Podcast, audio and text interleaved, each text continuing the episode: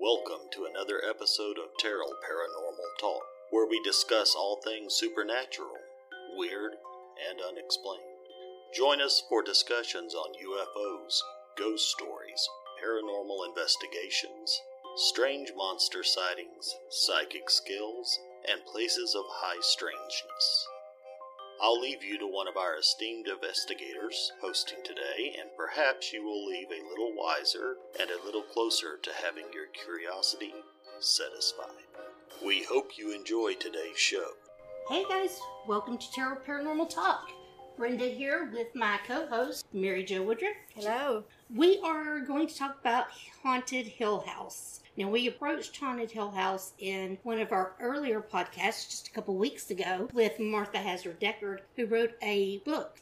The house is truly active paranormally. Can you tell us a little bit, just to kind of summarize the history of it? And this is a pretty spectacular place. Oh, it is. It's it's mind blowing. Can you tell us a little bit, just to kind of summarize the history of it?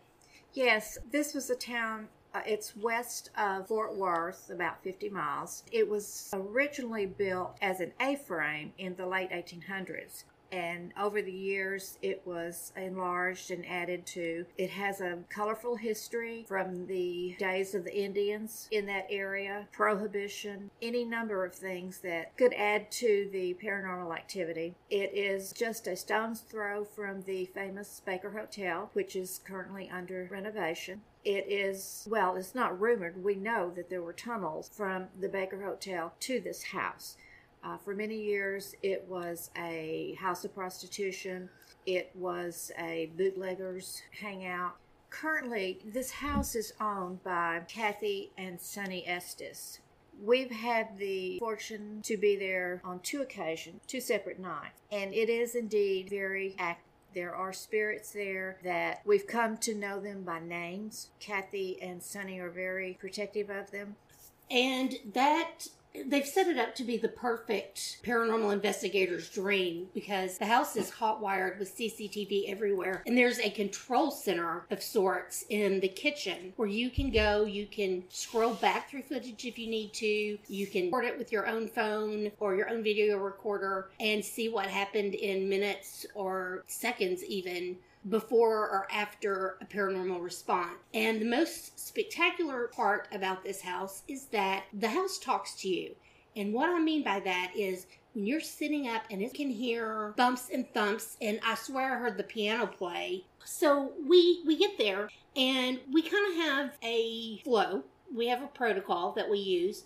The tour was done with Sonny, his Kathy, well, the state had visited with us for a while. Yes. On that occasion, there were three of us. There, there, you know, even then, I was thinking, "Well, we just lost a couple hours," you know. But we were we were interested in, in talking with her, and we were prepared. We had our equipment lined up. We knew where everything was. When we started to unpack. It wasn't like that. We couldn't Yeah. find anything. and before we knew it, it was 1.30 a.m. to get started. You know, to start taking photos. That's generally what I do first. All of a sudden, it was 1.30. yes. We, we hadn't done anything. We don't know what happened to that time. Yeah, and they talk about that quite often in this house is that you just have lapses of where did the time go? You know, a jump to say, oh, well, we killed a couple hours doing something, but we were very focused and very intention oriented at that point. Yes, and, and time is precious uh, at this location because it's a you know it's a pricey overnight stay, but it's well worth it. And there's, it's very large. Over the years, it's been added on to, so it's just kind of a Quite interesting. No long hallways, room to room, very Creole style in that fashion. So, after the missing time, I remember that I was sitting at the control center there and I was watching something I had never seen before, and it was orb movement. We talk a lot about orb movement and how you can get infrared reflection, you get light reflection off dust and bugs and particles floating in the air. However, this orb movement was very intentional. It was very, very strange because I could see contrails behind these orbs, and there were two dozen or more that were in the upstairs floor where they where they stored their moonshine. I remember telling Kalita, one of the investigators, to walk into that room, and as soon as she walked in that room, those orbs just disappeared, and they popped up in another room that was empty. I just was in amazement because how does that happen? It was like as soon as she was there, it went away. And we immediately went up to that room to investigate and got nothing. Three of us sat down with our, our meters and doing an EVP session, talking to them, and zilch, we got nothing. Nothing. It's like they did not want to communicate that way. They wanted to communicate on their own terms. As you sit there, you can hear just a faint, almost whispering.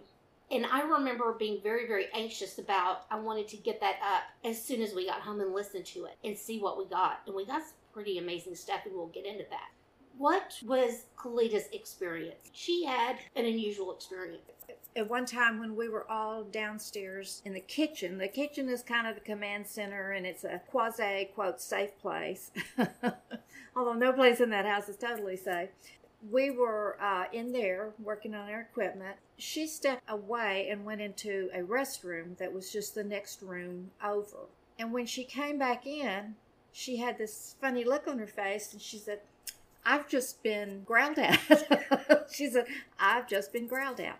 And as she came out of that restroom and walked back toward the kitchen, she heard a very definitive, uh, or hiss.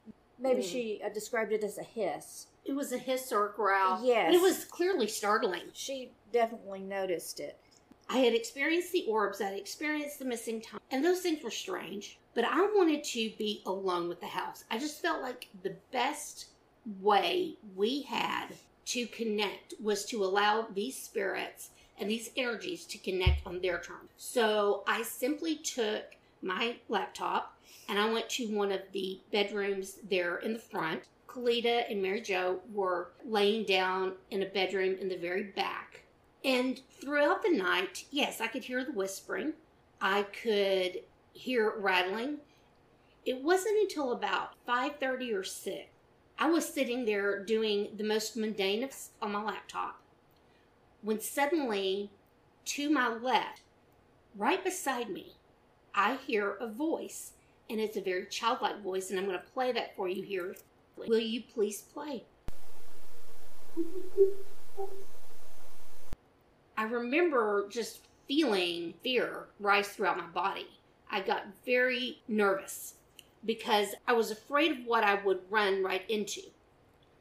I wanted to give myself a little space to perhaps be able to witness something from a distance. I remember responding with a hello, hello, are you there?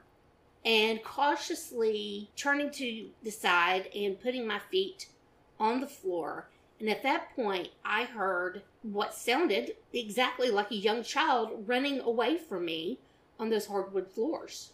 Surreal. And at that point, I felt like, okay, I've got a little distance between him and me. So I stood up and I began to slowly walk into the living room and into the back bedroom to wake up you and Kalita. Yes, well, Kalita was sleeping. I was not. I had stayed awake all night, actually. She stopped at our door and spoke to us and kind of briefly said what had happened. And she walked on through, walked on oh, through that living area toward the back of the house where there were some other bedrooms, asking the spirit to speak to her. Well, I had heard him again, but I couldn't make out what he was saying. I recall saying, Are you speaking to me, young man? And from there, I knew that I had heard him, that the young man was calling me mommy while I was standing in that little foyer area between those bedrooms in the back of the house. I walked into the CCTV area, sat down, and the location, the bedroom that I was sitting in, I had my back up against the headboard, computer in my lap, and immediately behind me was a staircase. I zeroed in on that staircase in the minute prior to the voice appearing, asking me to play. And you can see the banister is moving. Yes, these are, are old, heavy wooden uh, steps and banisters. But it was almost as if a child was coming downstairs and ready to play. Right, there was just a little little flex in that banister and it was moving. It was unlike anything I'd ever experienced because as we've gotten EVPs and what I believe to have been intelligent communication from spirits at other locations, this was a direct energetic reaction that was interacting with me, had sought me out instead of me seeking it out, had a 20 minute reaction or interaction, rather. We assume or would like to think that this spirit was of a young boy that was at the house and he was uh, he was born to one of the prostitutes there and he was um, had down syndrome the man that was running the house did not want their guests and visitors to see this child because he uh, wanted to keep him out of sight so he had hidden him in a room literally in the attic behind the wall of a one of the bedrooms. And that's where the child stayed during the time that there were visitors in the house. And they call him Joshua. His na- his actual name was Joshua. Yes. And that's who they perceive this young boy to be. He's kind of quiet and timid. There's a room upstairs that is uh, adjacent to his little hideout. The little door, little short door, is cut into that wall to go into the attic through. That door will open on its own occasionally, and there are some toys in that room, and they may may move. You know, some activity there. There's children's books there, and the guests are known to just sit in there, and we did that as well, and read these um, children's books to Joshua. That is who we think was calling you mommy. Yes. And who had asked me to play earlier, who Yes. was responsible for that entire interaction. As well, I remember sitting down and going through the CCTV. You know, we've got an audio recorder running on our shoulders at all times. I was sitting there diligently going through the CCTV, and something says, boom. And I remember responding by looking up and saying, What the hell? and you can capture that i captured that entire exchange on audio and i will post that for you here as well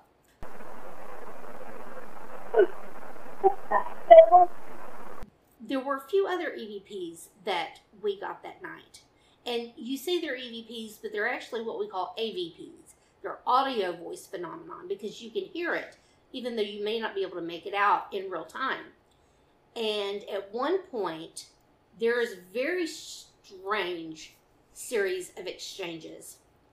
It starts with, Who's that fat woman? Which, me being a woman of size, I can only imagine was intended towards me. As well, there is this odd exchange where you will hear someone saying, a masculine voice whispering, No, no, no then you hear a child's voice, I'm right here, followed by no, no, and then let's cut her up. And this maniacal laugh. And I'm going to place that in the audio here for our listeners to hear.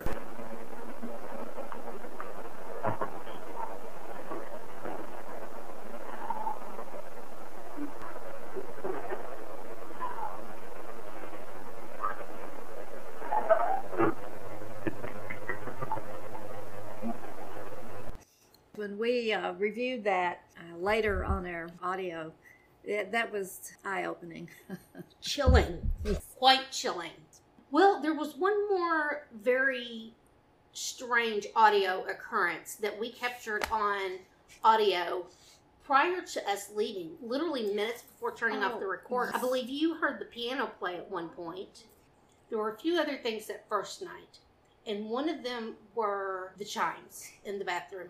Yes, the bathroom near the kitchen. It well, it was between the kitchen and the bedroom that Kalita and I were sharing that night. When you opened that door, there were these little chimes that played, Mhm. and then so when you when you went in, the chimes played. When you came out, these chimes played. It was just soft and subtle, you know, just a few little notes, chimes. At some point during the night, after she and I had gone to bed, I heard the chimes as if someone were going in and then again as if someone came out. And I thought it was you, Brenda. And I remember almost being a little half irritated because I had just had this surreal experience with Joshua, and you're asking me, "Did you? Are you sure you didn't get up to go to the bathroom?" And another, I guess, after effect, Toby has been known to leave with someone that has stayed at the house. Kathy said when he leaves, he's always back in two or three days. He never stays gone long. Well, we came home. Kalita kept reporting to me that there were knocks going on in her house that were uncommon. And this went on for about three days. Just a knocking. And she'd lay in bed and she'd just hear this knocking, like someone was knocking on the wall, or even during the day. I wondered if perhaps Toby had not taken a ride home with her, but it didn't Well, last. syndrome is that that is what you call hitchhiker that? syndrome, yes. As well, we heard some other things on that recording that were interesting. Uh, we, I remember we set up a recorder and had placed it on the piano right Yes. outside of The kitchen. the kitchen as we were packing up. Toward the very end of that audio, right before we were leaving, this gruff voice said, Get out! Yeah. And as a matter of fact, we've got that. So let uh, let me insert that here so that our listeners can hear that as well. and we were, we were getting out of there. That was just kind of a summary of some of the strange things that we encountered that first visit. I don't think it covers all of it, No. but it certainly covers kind of the highlights. and then we went back. We went back, and I thought I broke my son. I remember feeling like I broke Dayton because Dayton is so sensitive to that type of activity. And I remember when we were there that night, at one point we were playing cards in the poker room, and he was pacing. And he turned around and he put his hands on the table and said, This place is so haunted. yes. He was kind of distressed the whole visit, the second visit. The second visit, it was Brenda and I, Dayton, and Jason. that was the second visit. Yes, Yeah. and, and they all have experience investigating, Yes. especially Dayton. yes. There are opportunities there for the spirits to play cards with you, and very often they will they'll touch the people, you know, on their shoulder or or their hair, things like that, in the poker room. And we played cards in there for a while, and we also sat with our spirit box. And this was kind of unique because Jason rarely, if ever, participates in an investigation. If anything, if he comes along, he's normally coming along to help us with the logistics and Yes, making sure everything's got a camera on it or. or but he it. he knows the drill. Uh, in this town, there was previously an army base. It was Camp Wolters, and the sole purpose of that base was to train helicopter pilots and um, work on helicopters. It's no longer there. Of course, one of the very, very busy times uh, at the base was during the Vietnam War, and many, many helicopters and helicopter pilots, you know, were active there. So, and I tell you that because at one point during our EVP session, uh, Jason was talking and asking a spirit if they were in the military. There were some military uh, artifacts in the room, and, and, he he's was very well versed in yes, history. he is, and so he was trying to initiate a conversation with the spirits in the room about some of those artifacts. We began getting a sound, a noise on that spirit box that sounded like it was like womp womp womp womp, like a like helicopter blades. Mhm. It sounded just like a helicopter when you were on the ground and this helicopter was coming. And granted, this room had a lot of paraphernalia. Yes, call it military. call it what you will. That was military based. hmm Jason tried to engage someone in a conversation about that. Sound of those helicopter blades was very distinct. And at one point, did we not hear him say "Tuk, tuk, tuk, tuk," or make a like a human sound mimicking a helicopter? Yes, And as well, he had asked about the helmet. There was a helmet there. And the response directly was helmet. Think it was what was was this your helmet or but but there's a helmet sitting right in front of us. It was a very distinctive. So what else did we do that second trip? I know we We spent a lot of time upstairs in Joshua's room. Dayton has this wonderful speaking voice, and we had brought an antique children's book with us just for Joshua. We all sat there in that room, and we had the K2 meter on coffee table there, and Dayton read the entire, which was not all that long, but he read the entire children's book to Joshua without interference or anyone else talking. The K2 meter, they just went bonkers. yeah. They were going bonkers during that time. And, and also, I have to say that for posterity, I now have a beautiful recording of my grandson reading this lovely little children's book. Yes. yes. Other than the K2 activity and the REM pod activity, we didn't get much from that session. We did not. Surprisingly enough, and you've got to let it interact with you. Yes. It's got to be on their terms. I had asked Dayton what he sensed as far as malevolence or darkness there. His response to me was that there was something more ancient on the land, something darker on the land that none of us understood, or none of us had stories to fit, and that that energy there was manipulating the former decedents or the decedents of the property and causing them to act out in evil ways. There was a lot of uh, Indian presence on that land Yes. previously, and You Bef- can feel it in a sense. yeah, before and before that, I don't know who knows. So that second trip, what else stands out to us? Dayton had reported that in the middle of the night, for some reason, Jason got up and Dayton was sleeping on this long fainting couch, this gorgeous fainting couch. And Jason had been sleeping in the bed, and he said it was Jason, but it was a strange interaction because Jason had like gotten up to go to the bathroom, and Dayton was laying there asleep. And Dayton woke up to his dad pulling his leg and asking him if he was all right, just waking him up out of a dead sleep, and then turning around and going back to bed. But it was just kind of an odd behavior. And what was strange about that was that a couple weeks prior, we had read a story or heard a story of a man who was sleeping on that same fainting couch. And he had woken up in the middle of the night because somebody had asked for a cigarette. And he got up and handed this person a cigarette and then dozed back off. And it didn't occur to him until the next morning that he had gotten up in the middle of the night to hand somebody a cigarette and no explanation for it. But it was that same fainting couch that he was sleeping on and that same sort of interaction there in what they call the axe room, which was where my first experience happened. And my or my interaction with uh, Joshua happened. So there seems to be high levels of energy coming and going through that room.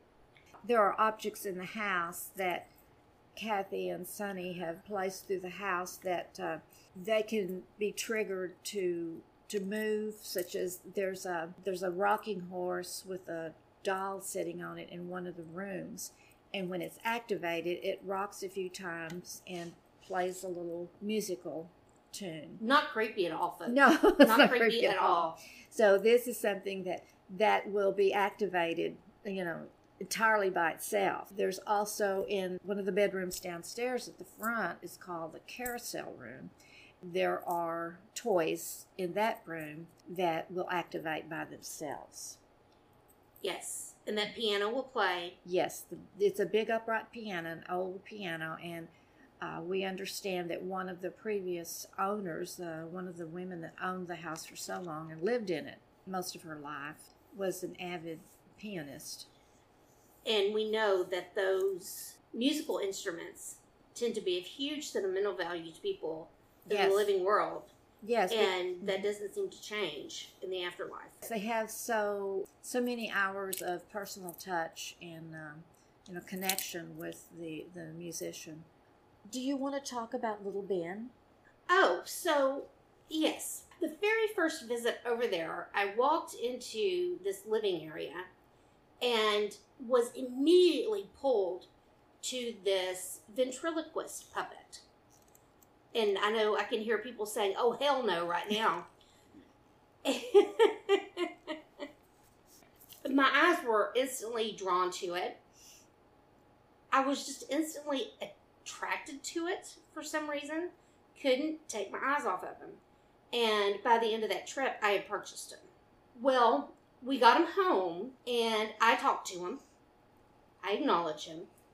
He was in the gentleman's lap when he passed, and he passed of old age. He was uh, non-violent. It was non-stressful, but that puppet was with him, and his name was Ben. So the puppet subsequently got the name of Little Ben. After bringing him home, I placed him on the windowsill, and I would talk to him every morning when I got up, and I talked to him every night before we go to bed. It's so strange because a lot of times with paranormal experience, there are just noises that you can't explain, and there's racket that you can't explain. And this has happened on several occasions where, yes, there is this strange noise out of nowhere, wakes you up out of a dead sleep, and you get up to investigate, and then just moments after getting up to investigate, you hear thud. And instantly your mind goes to little Ben. And what happens is you turn over, you look at him, he's thrown himself off the windowsill where he's been sitting a week or better. Or he's thrown himself off the, the shelf where he's been for a month. He just lays there on the floor. It's like he's fleeing himself off. He causes some paranormal racket. Instantly, my mind goes to Little Ben. And I don't know, is that me cha- you know, channeling Little Ben? Am I causing some sort of telepathic response that's making Little Ben throw himself off just because he's in the forefront of my mind? Or is he actually connected to the initial noise? Who knows? Little Ben is quite a character. Yes, he is. he certainly is. There were some EVPs that we got on our recordings. I did not really catch anything of any substance on my still photos, or we didn't on our video photos. I just, I just have to comment on the house and the way people react to it when they go there to stay. Yes. You can follow some of that uh, activity on Facebook, just Haunted Hill House on Facebook. Kathy is um, consistent about loading just short videos of some of the guests and their activity. I'm sorry, but I never tire of seeing these big, brave guys squill and run down the stairs. It happens over and over and over. They'll run down those stairs when something they hear something upstairs. Something gets thrown at them, speaks to them, something Yes. growls at them. Yes. and They're the first ones to run. And she reports uh, getting there in the morning, and she she comes in about eight. At one time, the entire group was sleeping on the front porch. Which is no safer. no safer, or under the kitchen table, literally under the kitchen table. And that may be a neutral spot, but probably not. They're probably Something just, booed at me while I was in there. are, are going out and sleeping in their car all night, uh, the rest of the night because they're so frightened. And some people just leave in the middle of the night. She and Sonny stay on the property in a uh, a- a trailer camper there behind the house, just to be there if the guests need anything, and also to lock up the house if they get up and leave at night. But they are known to do that. The more seasoned paranormal investigators don't do that though. They stay and things how to handle themselves. Well, the need for documentation of a place this active is so important because I think it helps us understand broader topics in the paranormal and ufology. They've spotted numerous UFOs over the property. So that stuff seems to go hand in hand, as well as the health of the residents who have lived there. It's affected that. We don't know if that's a direct cause of the house but it certainly seems like it could be. We've heard reports of people who stayed more than 24 hours getting migraine headaches and getting sick to their stomach mm-hmm. and just feeling pretty crummy in this place. And the more the exposure is there, the worse it seems to affect us as humans, you know, these living bodies. There are numerous documented deaths at the house, but as investigators, we know that that is not necessarily a criteria for a haunting. But there seems to be Propensity towards yes, violence. there and tragic accidents also. Well, there was little Joshua who was murdered by his father. There was another young boy named Jacob. He died of an accidental hanging. Uh, was either off of the roof of the house or in a tree in the backyard. I seem to recall it being a tree, Tree, in the mhm. backyard. And there was a man who fell through the roof and died. A man, I think, that fell in the well and died. There was at least one of the prostitutes, which was Joshua's mother, that was murdered on the stairs.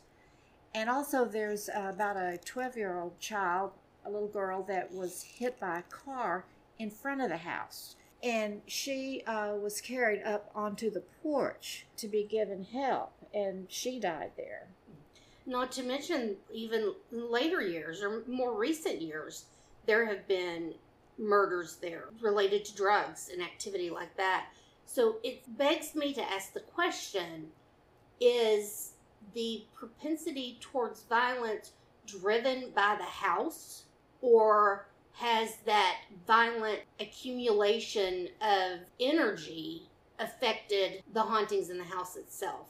which came first, the chicken or the egg? But there is no doubt that there has been just an amazing amount of evil energy and evil intent occurring in this, what is really a very small area of this land here. And it's, once again, it's a stone's throw away from the Baker Hotel, which is notoriously haunted. That entire area there is fed with wells, spring fed wells, to the point where the water was sold for its healing and therapeutic properties Hence the name of the town, Mineral Wells. and railroad activity compiled with ancient land that we don't know what occurred during Native American times that we just don't understand. We will give Sonny and Kathy Estes much credit for the way they are taking care of that property Yes. and how they encourage the uh, investigations to, you know, just to further the paranormal research. And they're very professional about it. It is definitely an area of high strangeness. I know that we have lots of evidence that we have not even uncovered that we got on our second trip there. And it's time for us to chop chop and start getting through some of that. It is. It certainly Uh, is. but there's just so much of it. And seeing as this was kind of a personal endeavor of ours, we weren't working for a client, so to speak. It was to document and satisfy our own curiosities. It hasn't been a priority. However, I think at this point it's time for us to look and see what we may have gotten on our mini recorders and our mini video devices. And we'll let you know if we find more significant activity. Well, I think this is just kind of the beginning of our second reveal of evidence to ourselves and to the general public, what we may have gotten. We are kind of an investigative team that we try to make those experiences happen in the moment. However, it's usually not until we get back and start uncovering stuff after that that it's it's mm-hmm. revealed. So I have no doubt that there will be some revelations. If you have an opportunity, book a night. You don't want to book two nights, Yeah. but book a night at Haunted Hill House. Just go to that page on Facebook. You'll get all the information that you need there. And I'll make sure that I include links to the website. And in the show notes, you'll be able to find that. You'll also be able to find a way to contact us if you have any questions, if you have uh, any additional data you want to add, if you have stories you want to add as well. Martha Decker is writing her second book, so there's stories that she would love to hear if you have some of the property, as well as any and all future or previous podcasts. We'd love to have your feedback on those. So you'll be able to find the contact us information in the show notes as well, a link to our webpage and our other podcasts available wherever you get your podcasts. In addition, there is a listener support button if you want to keep these podcasts going.